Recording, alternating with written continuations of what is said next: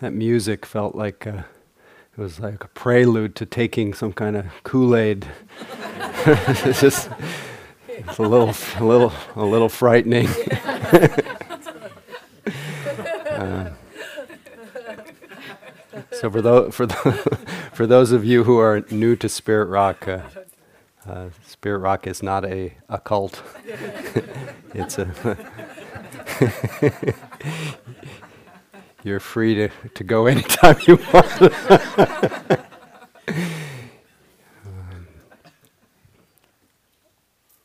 fact, that is one of the things that people are sometimes nervous about that you're entering into some kind of uh, religion. And the Buddha, I always remind people right at the very beginning of any kind of practice period that the Buddha was not a Buddhist. The Buddha was a human like each of us who who felt uh, a restless or restless heart and mind and uh, uh, had some confusion, had some dissatisfaction. Do you relate to the, either of those?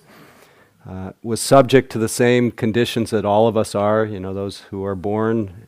Um, the definition of birth is the leading cause of, of uh, sickness, old age, death, not getting what you want, not wanting what you get. So he was, he was part of the same tribe, really, and just figured out a way to cope with it on one hand, but not only cope with it, but discover that uh, within himself uh, was a um, was an unshakable capacity for for peace. Not that the world necessarily became more peaceful, but he uh, came to a place of peace with the world, and that's really, in some way, that peace I know I'm launching in more than I expected to already, but that peace is really our natural state. Uh, peace is not something that you become, you don't become peaceful. Peace is what you are uh, when you stop going uh, out in search, when you let your mind come back to your body, when you, in a sense, come home to the present moment. You will discover, and maybe even in this moment before we even continue with the day, you may discover that in the moments, in any moment, that you are not uh, looking ahead or not caught up in looking ahead, and you're not looking back, and you actually know you're here. Don't just you don't just um, take it for granted that you're clearly comprehending that you're sitting here. And when you do that and you don't look back and you don't look ahead and you just sense what it's like to be here, you may discover that your, your body is tired. You may feel weariness in your mind. But if you simply notice that, as the Buddha called it, sampajanya, clearly comprehend, if you clearly comprehend that, in that very moment of noticing, and any moment of noticing, there is, as one teacher put it, a natural peace. Just in the noticing. And part of what stimulates so much uh, lack of peace is the failure to notice, the loss of clear perception of what's happening. And you'll notice when you make that shift again and again today from being lost in wherever you were, the residue of having been carried along by some kind of uh, drama or story or memory, or whatever it is, the residue of that may produce a feeling of agitation. But when you wake up, when you notice, oh, here I am again, and you let your mind settle back into your body, which you'll hear more and more today, uh, you'll find that um, without necessarily creating anything, you begin to sense, perhaps, uh, this uh, natural calm. So anyway, I just just thought I'd say that for a few minutes, and then we'll we've got so much to to do today, but and nothing to do really. but it may seem like a lot of work because our habit is so uh, strong to um, be compulsive and to be uh, to be generating a lot of agitation by what, what we like to call toppling forward. toppling forward into the imagined future. Often, our whole sense of well being uh, associated with what's next. You're probably even feeling a little anticipation of the day. How many of you are feeling anticipation? And that probably produces a little bit of uh, nervousness. The, the good news in meditation practice is we use that anticipation. We notice, oh, this is what anticipation feels like. And the very thing that when we don't notice it l- takes us out of the sense of harmony with the present moment, the very thing that makes us go unconscious, really, and become quite restless and agitated, the very feeling of anticipation becomes our way to be here, our way back to calm. So we are all obsessed with what's next. And it's natural to look forward to things, and there's often pleasure associated with looking forward to things. But in that process of having our well being associated so much with what's next, we miss the only, the only place that life exists, which is in this very moment that you're sitting. Everything else about your life right now is imaginary. This is the totality of your life is sitting here, for better, for worse. this is how it is. And it's so easy to miss the only life we have while we're, as John Lennon put it, while we're busy making other plans. So, this is just a day to come back to yourself, come home to the present moment, the only moment there is. Future is unborn, and the past is gone. There's really only us sitting together today. So, this is an opportunity to embrace your life, to embrace the life of the present moment. And that doesn't mean that it all becomes beautiful and pleasurable, but it means that we learn to uh, navigate, to meet our life, pleasant and unpleasant, with a little bit less re- reactivity and a little bit less demand that it be different than the way it is, at least for the moment. We may discover, though, as we accept and open to our life in the present moment, that um, we may have all kinds of insights that, that pop up. In fact, all we're doing in one way is creating the conditions for our natural intelligence to start to work on our, our system. You know what I mean by that? We all have intuition. We all have, we all are really quite uh, brilliant, but we, but we tend to not notice what's going on, and so then we don't know what to do for ourselves. So this is just an opportunity to accept our condition the way it is, and then really see what's needed. And you may discover, wow, uh, and what a lot of people discover on a day of practice is I'm exhausted. I am absolutely exhausted. I have been living on mental, mental speed, and I've completely neglected this physical body that is just crying out for attention. Or you may realize, I am so hard on myself. Every other thought is, you idiot, get busy. You're not doing enough. You're not enough. You need to be different than the way you are. Any of you ever have that one? And this insight, this simple little insight into what your mind is doing, becomes the cause of, of beginning to change things if it's necessary. Whenever I realize that um, this is, it comes down to as simple as if I realize I'm holding my breath, do I keep holding it? Nobody has to tell me to take a deep breath. Quite naturally, my body begins to breathe easy again. Take a deep breath, but not because, uh, not because I should. It's because that's the natural result of seeing clearly. So that's what we're trying to get a, a clear picture of our life clear picture of the present moment, and then respond to it in the most, hopefully, the most loving way possible. Uh, I think one of the biggest insights people have is how, how hard we are on ourselves. So I'm hoping that as you pa- practice paying attention today, practice what we call uh, sati or mindful attention with clear comprehension, mindfulness, that you practice it imbued with, with kindness. That these two, you can call them the two wings of, of, um, of the practice, are the wings of wisdom and the wings of compassion or, or love. And the wisdom or just seeing things without love is it's very dry, cold.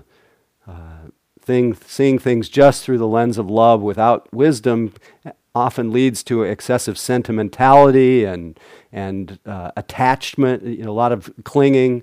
So seeing with wisdom and love allows us to meet life with with a sense of awe, with a sense of openness, uh, but also a sense of tenderness uh, and clarity. So I think because there may be a few more people trickling in as we uh, as we go along, uh, let's. I think we'll spend a few minutes right now just settling in here into this moment. Hopefully, maybe these words brought you here a little bit. And I won't really say much different. I'll just repeat many of the same things throughout the day. But uh, but hopefully you you feel a little bit more here in the room now. It's natural to feel the residue of your life, and so just use it all. We call this practice equal opportunity mindfulness. Everything that you can notice is what we pay attention to. Everything. So there's nothing that can go wrong here, um, as long as you notice it. In order for us to notice we have to orient ourselves, reorient ourselves to the life of the present moment. And the, the most reliable way, and the way that the Buddha recommended, and this has now gone on for 2,500 years, is to first and foremost, and as our primary anchor, to put our mind, our attention that's often scattered, to put it in our body. So, to do this, you want to, if you can, find a comfortable posture, one that's fairly upright, yet relaxed. And ideally, if you're sitting on a chair, that your back is free. But if you have to have your back against the back of the chair, that's fine. But make sure that your feet are touching the ground, and those who are sitting on the cushions, your knees are touching or supported, your rear. So you're touching in three different places.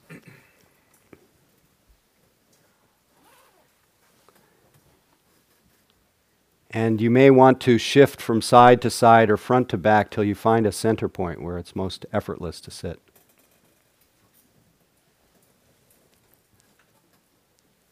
After we sit, I'll introduce myself. but for now, let your eyes close softly.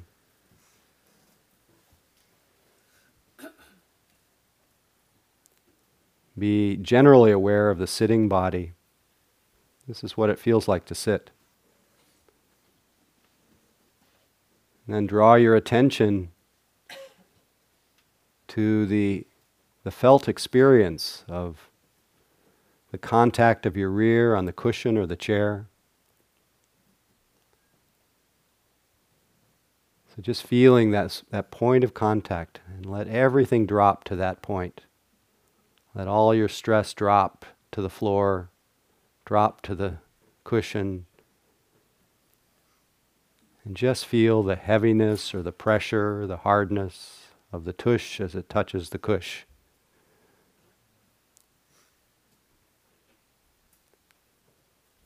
And then feel the gentle touch of your hands whether they're touching each other or touching your legs. Just feel that experience of the touching. Then feel the touch of the lips, the soft touch of the eyes. Make sure you relax the eyes because our, our noticing will not be with our eyes today. It'll be with our whole being. Attention is not in the eyes.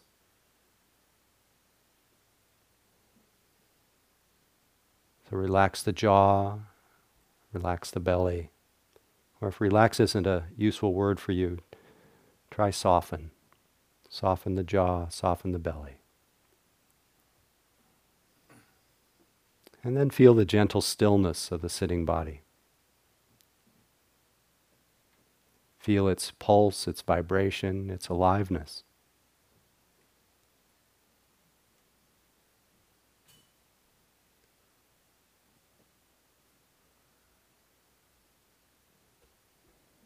You might get a little sneak preview of the something we'll talk about later. Feel the, the feeling tone that's associated with your sitting body. Is it pleasant or unpleasant?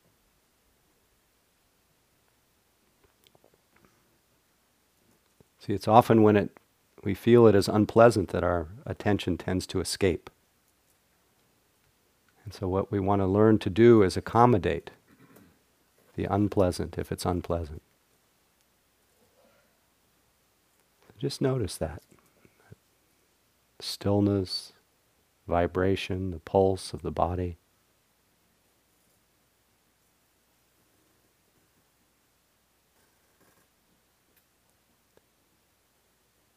And then, if you're able to, just notice the feeling that gets created in your body as it breathes. And just notice how your chest or your belly gently rises and falls, or may feel the effects of the air as it passes through your nostrils or upper lip. May just feel the gentle expansion and contraction of the whole body. Just sense how the body is breathing, quite naturally. Try not to interfere.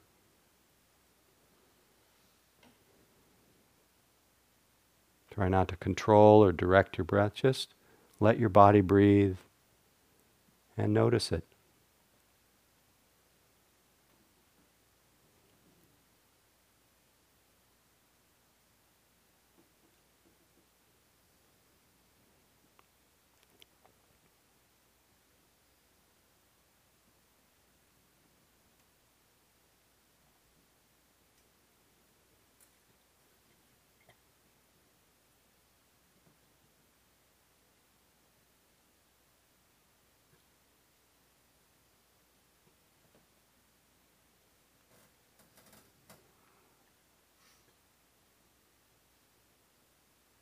See if you're, you can connect with the beginning through the duration of your body breathing in, beginning, middle end of the out breath. Just one breath at a time, not to worry about the next one or the one that happened before. Just this breath.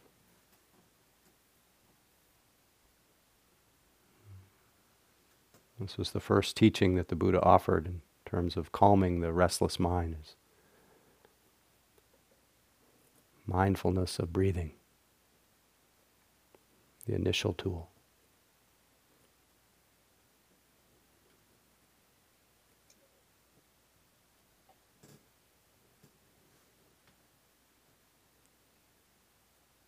As much as possible, we try to sustain our awareness of the the breath.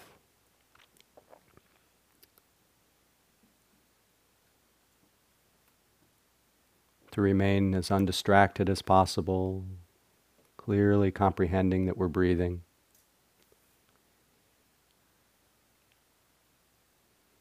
If we notice it, we're actually mindful. If we don't notice it, we're not being mindful.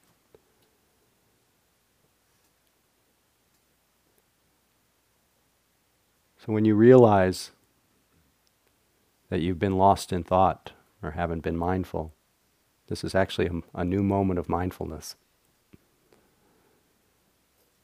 So when you realize that you've wandered, appreciate that you've reawakened. You're here again. And in behalf of staying here, we connect again with our breath. It's that simple. No judgment, not personal. Just encouraging this mindful attention to the body's breath. Just this breath, just this moment. Mind soft and alert. Attention gentle, kind, but precise. Intimately feeling the texture of this breath.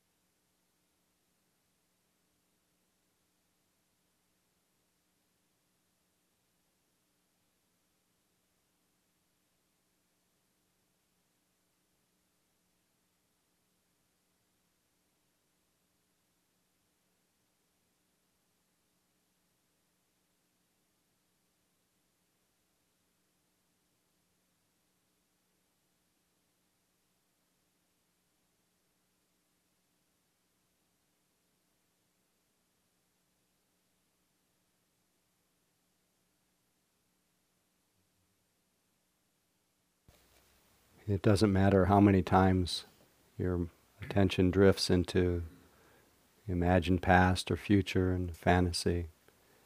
Each time you notice this is a moment of mindful attention. It's a moment of coming home.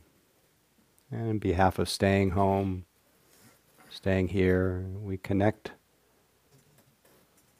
again with our body and our breath, again and again.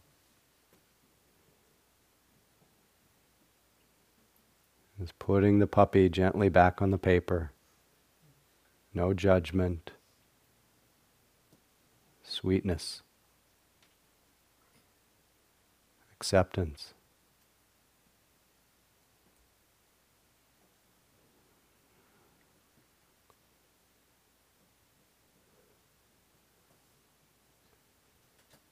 Our minds are untrained, and so they need a gentle, persistent reminder to be here. Just this breath, just this moment.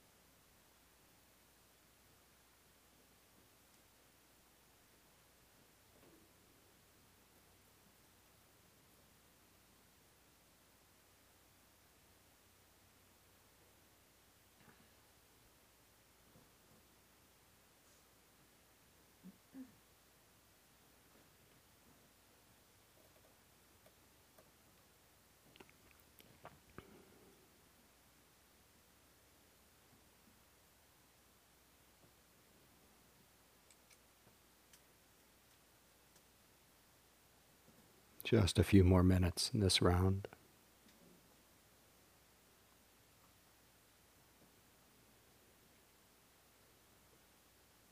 Intimately feel the breath.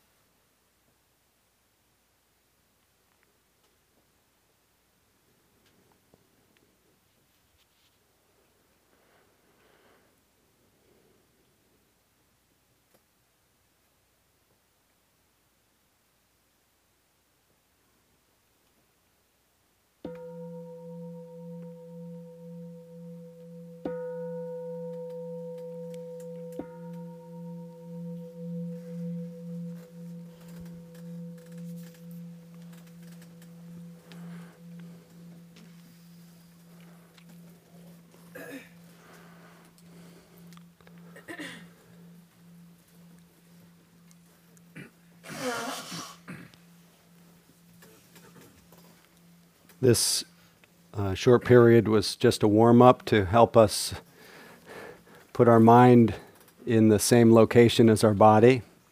Uh, you've probably all heard of the character in one of James Joyce's books, uh, Mr. Duffy, who is said to have lived a few feet from his body. And I think it speaks to the, one of the effects of, of our modern life and, and just the, the human tendency to uh, become disembodied and disconnected from the present moment. Uh, so I feel I'm glad we're all here. I'm thrilled to be with you today. I've looked forward to this. Um, I'm those of you who may not know me, uh, my name is Howard Cohn. Most people call me Howie. It doesn't really matter to me. I'm one of the original, as we call ourselves, spirit rockers. No, just kidding. Original spirit rock teachers. Uh, been leading groups and classes and retreats uh, for about 27 years. I've spent years of my own life uh, cumulatively in silence, just paying attention. Became quite interested at a young age in how my, and I think because I was dissatisfied and confused and perpetually in an existential crisis, I, I started studying uh, how my mind worked and and that led to just continued fascination with with what uh, makes us tick and just led me to do longer and longer practice periods. And i'm not suggesting that all of you uh, will or should. There's every person's practice looks quite differently. But it um, it led me to a, a feeling of of what I'll call a cessation, a falling away of needing to be anywhere else or be anyone different, and a, a sense of coming home uh, to what was always and already here, but uh, I had been missing what some call the open secret that each of us is who we are looking for, and that uh, all the searching and all the wandering here and there uh, cannot improve on the, the very nature of your own heart and mind here and now and that all, all of the practice is instead of it being uh, adding something or becoming something, it's more of a, as Thich Nhat Hanh put it, it's more about reclaiming our heritage. He says, You who are the richest person on earth, who've been going around begging for a living, stop being the destitute child, come home, reclaim your heritage. And we've already begun that process today, and hopefully you wouldn't be here if you hadn't begun that process already that n- somehow knowing the wisdom that understands that that peace is not something that's um, that you can uh, become. It's it's um, it's an inside job. It's something that you that is really the, the nature of your heart. Um, unfortunately, we all have uh, a mixture of what the Buddha called the three poisons: greed, hatred, and delusion or ignorance. And so, because of these, because of these three so called poisons or three root causes of suffering, just part of the human psyche, we have uh, wandered a long time confused. And we've developed some serious habits. And just to normalize our own condition, I, I like to, as a ritual, share the words of Amy Krouse Rosenthal, who speaks to what one of our chronic, uh, how can I say this, chronic identities that we, we tend to misidentify ourselves with at our, at our great expense. And that's the, uh, the identity of busy. She calls this, uh, in this editorial, it's entitled Sweet Nothing. How have you been? Busy. How's work? Busy. How was your week? Good. Busy. You name the question, busy's the answer. Yes, yes, I know we're all terribly busy doing terribly important things. But I think more often than not, busy is simply the most acceptable knee jerk response. Certainly, there are more interesting or more original and accurate ways to answer the question, How are you? I'm hungry for a burrito. I'm envious of my best friend. I'm frustrated by everything that's broken in my home. I'm itchy. Yet, busy stands alone as the easiest way of summarizing all that you do and all that you are. I'm busy is the short way of saying, implying, my time is filled, my phone does not stop ringing, and you, therefore, should think well of me. Have people always been this busy? Did cavemen think they were busy too? This week is crazy. I've got about 10 caves to draw on. Can I meet you by the fire next week?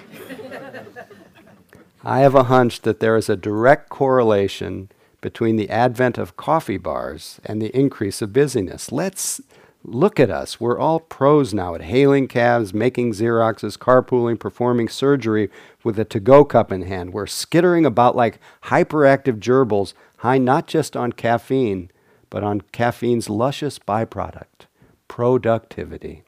Ah, the joy of doing, accomplishing, crossing off. As kids, our stock answered almost every question what did you do at school today? What's new? What's nothing? In our country's history, there have been exactly seven kids who responded with a statement other than nothing. then, somewhere on the way to adulthood, we each took a 180 degree turn. We cashed in our nothing for busy. I'm starting to think that, like youth, the word nothing is wasted on the young. Maybe we should try reintroducing it into our grown up vernacular nothing. I say, I say it a few times and I can feel myself becoming more quiet, decaffeinated, zenish. nothing. Now I'm picturing emptiness, a white blanket, a couple of ducks gliding on a still pond. Nothing, nothing, nothing. How did we get so far away from it? So clearly, we're not just doing nothing here. It's a, uh, but it's our, um, our whatever doing that we engage in is, is uh, to discover that to truly be happy, we need nothing. That all search for happiness through our busyness and through everything we're trying to accumulate leads to more misery. That the only happiness worth that name is the happiness of, of conscious being. I like to cha- I've challenged myself through the years to, uh, I've reflected on this passage from, from uh, Thoreau, and I thought it was Walt Whitman for f- the first 16 years. but then it turned out I found somebody f- did some research and found that th- this was a passage from Thoreau to a letter to Walt Whitman. But he said in this letter, I'm grateful for what I am and what I have. My thanksgiving is perpetual. It's surprising how contented one can be with nothing definite, only a sense of existence. Oh, how I laugh at my vague, indefinite riches, for no run on my bank can drain it. For my wealth is not possession, but enjoyment of being. So, how did we get so far away from that? Hopefully the practice today and just your practice in general, if you engage in it, will help you reclaim that sense of, uh, of contentment and uh, gratitude, which is really the, the, natural expression of a, of a heart that's at ease. I've been leading, as I mentioned, I've been leading retreats for a long time, and and one of the um, amazing things in watching what happens, especially on residential retreats, you see it a little bit on, on day longs as well.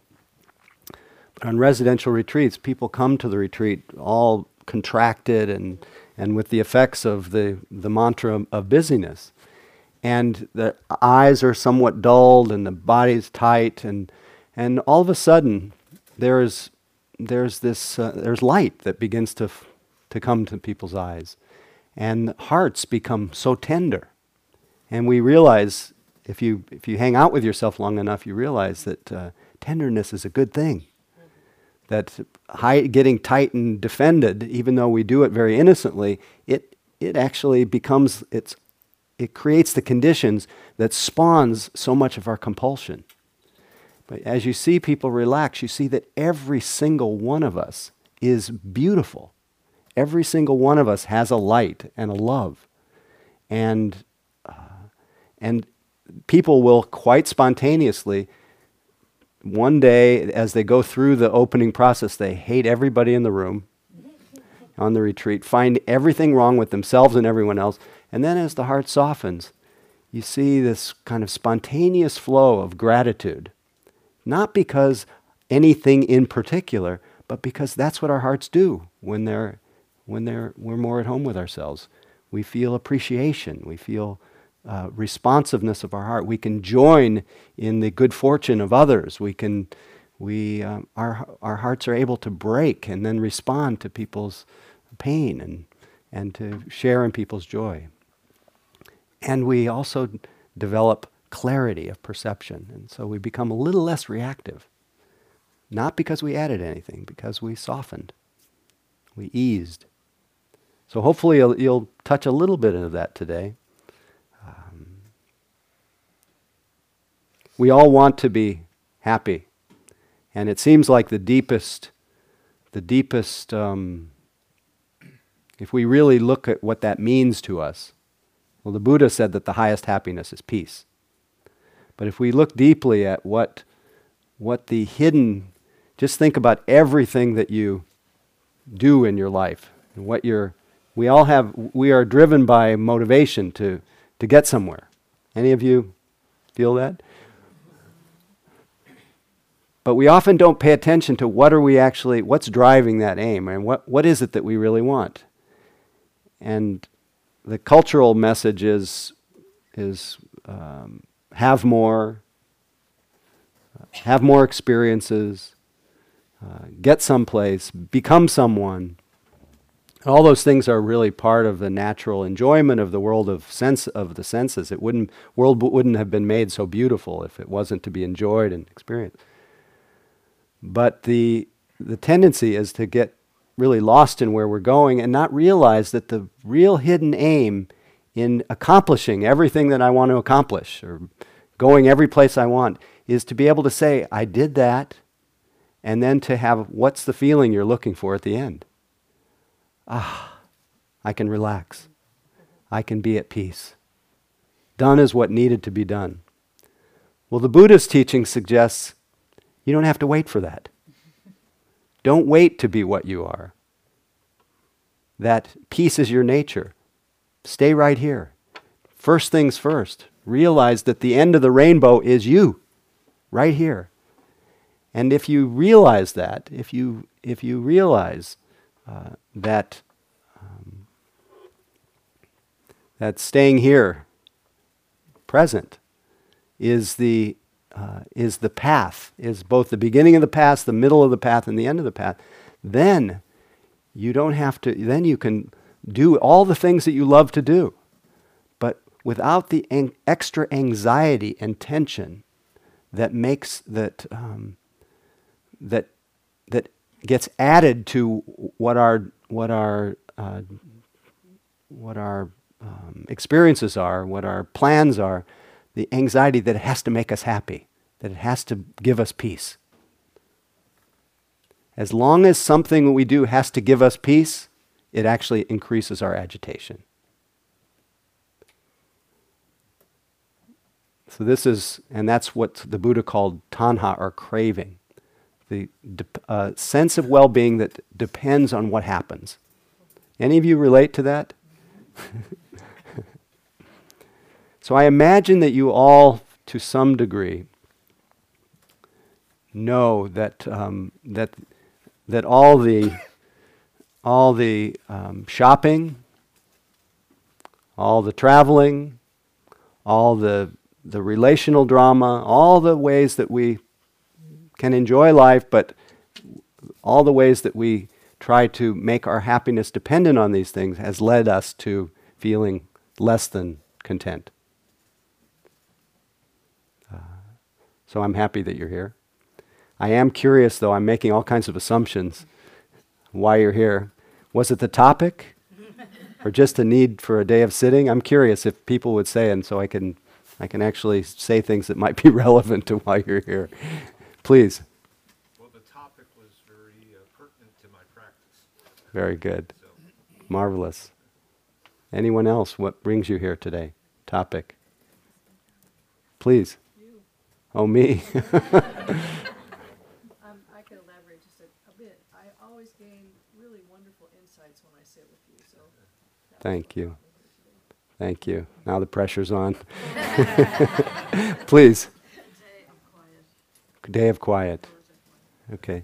And you? And yes, the topic, anxious. Anxious. A birthday present. Birthday present. What a lovely present for yourself. Any last before different, please? Stopping. Stopping. Beautiful. Yeah, that's that is our heart calling ourselves back to ourselves. That give the birthday gift. That's a, a gift to to put uh, put things back in order. It's sad that we get so far disconnected from ourselves, and and it, unfortunately, the the way that we come home is by feeling the effects of that. But that's one of the, the laws in the teachings that the um, is that, and one of the unique things about being a human being is that our difficulties, if we open to them, the difficult mind states, the difficult body states, the difficult, even the, the difficult inner or outer conditions, when we open to them, they become the cause of our, of our, um, our well being. They become the cause of, of happiness, of tenderizing our hearts. So hopefully, what tools are offered today will will help um, help you face your life, uh, and perhaps even enjoy it, and hopefully even enjoy the day. We will, as most uh, day longs, insight meditation day longs go, and this will be primarily offering the insight meditation instructions as much as the, the, the full general instructions that will hopefully you can carry on in your life. But the form will, off, will be a combination of periods of sitting meditation and walking meditation. And how many of you are new to Spirit Rock today? Many. Okay, so many of you have done this before. How about new to meditation? Okay, just a few. Okay, Great. So we will alternate periods of sitting and walking, but the, the point of this is to, to remind us that, that mindful attention is portable. It's not something just associated with this formal practice, but it's just the capacity to pay attention in whatever you're doing, both formal periods and informal periods. And it, there's this one little magic factor that we all have as part of our, part of our, our true nature part of our nature. So let's say eh, if I asked you right now to stop being aware and stop trying stop being aware of what's happening here. Stop comprehending what's here. Stop being aware. You'll notice that awareness is absolutely primary. It is as natural as breathing. Some would say this is your true nature. This pure awareness. Some would say that this awareness that you are, this is different ways of talking about it, is unconditioned. Doesn't depend on circumstances. It's unborn, doesn't isn't born or dies. It's just it's what you are. Beyond all your your name, your form, your roles, your your size, your shape, your religion, your um, gender, any of that. It's just so it's considered, some would call this the Buddha. Buddha doesn't mean uh, a person. I mean, of course, this one person was referred to as the Buddha, but Buddha means awake, aware. So that's why the Buddha actually s- suggested that we take three, that we go t- to three different places for uh, a reliable refuge. Because we're all looking for a refuge. Wouldn't you say? Anybody here not looking for a place to, to rest, a place that is safe, a place that is that you can rely on? I think it drives so much of our compulsion is to find relief. The Buddha suggested three ways of finding relief, or three places to go to. First one was the Buddha, which means that to be awake, be aware. So, pri- absolutely primary. Although it's primary, it has um, it is easily clouded, just like the sky is is is primary. Sky is this vast openness. Same with your mind. But the sky sometimes becomes obscured by clouds, by, uh, by weather. You can't really see the sky so clearly. Well, our, this natural state of being aware gets obscured by, uh, by these, those forces I talked about greed, hatred, and delusion. They're, called, they're considered unwholesome because they make our lives a little more rough when we're caught up in them. And there's one little aspect of awareness that gets that gets um, that loses its fr- its frequency and loses its value when we get so caught up in trying to get somewhere other than where we are. And that's the quality what the Buddha called sati or mindfulness. Mindfulness and clear comprehension. So this these this quality of mindfulness and clear comprehension, it's an aspect of awareness. It says, I know that I'm sitting here right now. I know that I know that my mood is, is light or it's heavy. I know that I'm listening to someone. This, it's that simple. It's knowing what you're doing when you're doing it, knowing what's happening. And, th- and that can become much, much more subtle. So when that, when that little factor of part of our mind that clearly comprehends what's going on is present, everything that is going on is very workable. Do you know what I mean by that? It's workable. I can work with this situation. If I, if I see it the way it is. I'm in this room. I've got this mood. Okay, I, I've got uh, I've got this condition of my body. This condition of my. Okay, let me just notice this. I can work with it. When I'm oblivious to what's going on, I'm just carried along by by the winds of circumstances. I'm, I get lost in when mindfulness isn't there, when the clouds, when the storm is, when I'm bound up in the storm, I, um, I can um, literally wander for days disconnected from just clear, mindful attention. I can wander a long time living in a whole imaginary version of myself. Call it the virtual me who I am, how I compare, always measuring. Any of you ever do that? Comparing, analyzing, just a running commentary and kind of living in that. And then living in the imagined pa- past and future. Again, these places don't even exist except as thoughts in the present moment. But we only get lost in that when there is the absence of awareness, when it's gotten obscured. So, what we're doing here is we're encouraging this simple factor called a mental factor, called mindfulness and clear comprehension, so that we can actually know what we're doing. We can actually see our mind when it's doing that.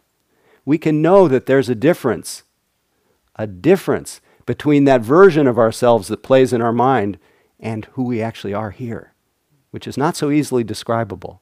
What can you say about yourself right now? As, as one teacher put it, on present evidence. What can you say? Except I'm here. How does this fit with that little story that says, I'm not good enough, I'm not this, I'm not that, I, I need to be the other? That's, the that's what, uh, that one doesn't really even exist. It's the imaginary version, it's the psychological version. It's one that we actually have to deal with and, and pay attention to, but it can't capture you. The only one that can capture you is the one that you've experienced directly here and now. So we try to see the difference between that, that little virtual version. We try to wake up and notice, oh, that's the story of me, that's not me. And then we try to really discover and embrace and get used to, stabilize the sense of ourselves beyond the story, which is just being awake. So the Buddha said, be awake. Take that as your refuge. Be aware. Discover what you, what you are in the immediate sense. Totally appreciate your story and your history and, and the magic of your, of, your, uh, of your unique expression of life, your life story, but don't miss the reality of your life right here. Second thing, take refuge in the Buddha or being awake, take refuge in what he called the Dharma. And the Dharma is sometimes talked about as the teachings, things that point us to the, the, the way that it's wise to live and the qualities that, that can grow in our hearts. And what happens when you, when you nurture wholesome qualities, what happens when you nurture unwholesome qualities. Learning the power of generosity and patience and wisdom and all of that. That's the teachings. But the Dharma, taking refuge in the Dharma, is, and this is so rare for us, is taking refuge in the truth of how things are, the way things are.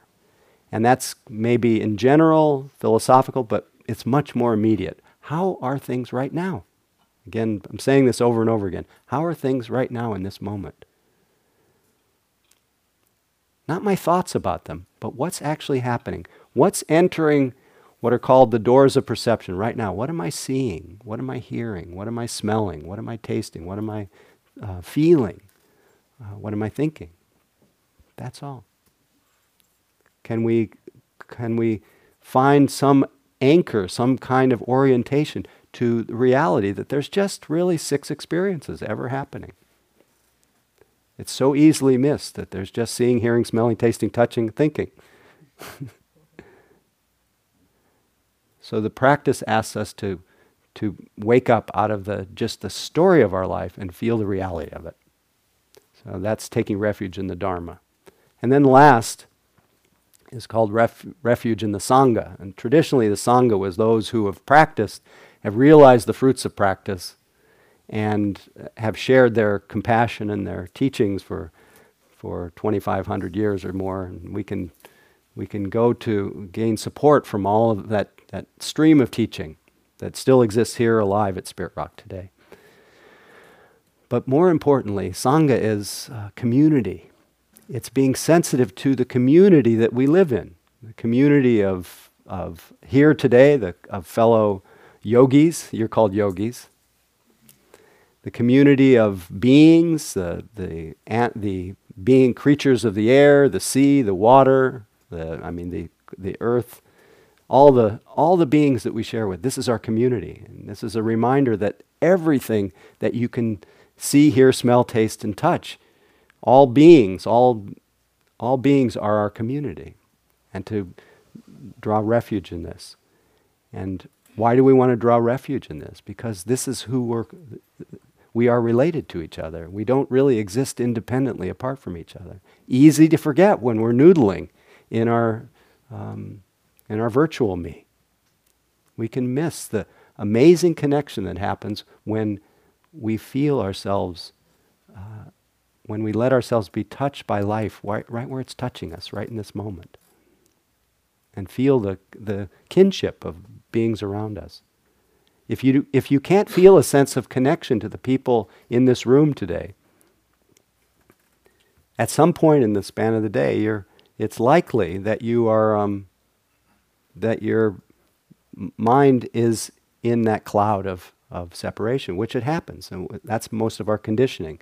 The good news is that we use that conditioning. We use when, oh, I feel so cut off from everybody here. I'm the one wave that's gotten separated from the ocean.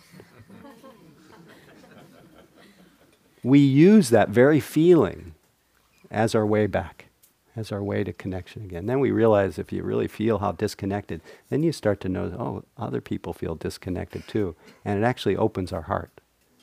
But then if you start think, if you just go off in the, in the noodle, oh, I'm feeling disconnected. I'm the only one disconnected here. Everybody else is getting enlightened and I'm here miserable and hating everyone. That's the, then we've disconnected from reality. But once we notice that, oh, there I am running the, the poor me, the separate, isolated, not enough story. And we start to get some space around that. And we then reorient ourselves slowly, slowly to just here in the room. So these three refuges being aware, refuge in what's actually happening, and the sense of your connection to the surroundings and the other especially your fellow practitioners today, uh, can be a great support. And finally, just uh, the Buddha suggested there is no no better way. I think I'll try to find it here before we sit again. Said there's no there is no better way to um, bring calm to the restless heart or ease your ease your weary mind uh, than putting your mind in your body. I'll read a short sutra from the Buddha, sutra teaching, and it's from the teachings called the Anguttara Nikaya, which are the numbered teachings of the Buddha. So they're pretty, sh- they're pretty short and they're not too elaborate. I'll just read half of it here. Even as one who encompasses with his mind the mighty ocean, includes thereby all the rivulets that run into the ocean, just so, O monks, whoever develops and cultivates mindfulness directed to the body, includes thereby all the wholesome states that partake of supreme knowledge. One thing, O monks, if developed and cultivated, leads to a strong sense of urgency, to great benefit, to great security from bondage, to mindfulness and clear comprehension, to the attainment of vision and knowledge, to a pleasant dwelling in this very life, to the realization of the fruit of knowledge and liberation. What is that one thing? It's mindfulness directed to the body. If one thing, O monks, is developed and cultivated, the body is calmed, mind is calmed, discursive thoughts are quieted, and all wholesome states that partake of supreme knowledge reach fullness of development. What is that one thing? It's mindfulness directed to the body. If one thing, O monks, is developed and cultivated, ignorance is abandoned. Supreme knowledge arises. The delusion of self, that's what I was just talking about, is given up. The underlying tendencies are eliminated. The fetters are discarded. That's too long a conversation to get into right now. What is that one thing? It is mindfulness directed to the body. So that's primarily what we'll be doing today, but I w- it will go on. I, I will share essentially the teachings that the Buddha offered on, the, uh, on four basic areas to pay attention to, uh, that otherwise known as the Satipatthana Sutra, the four foundations of mindfulness, that these four domains of, of attention are, um, are sure. Um, are reliable uh, supports for calming the restless mind. And first and foremost, the first foundation of mindfulness is mindfulness directed to the body.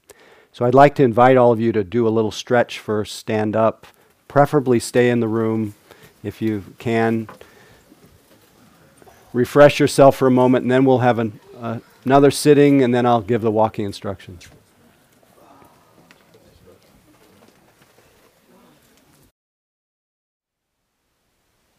Thank you for listening.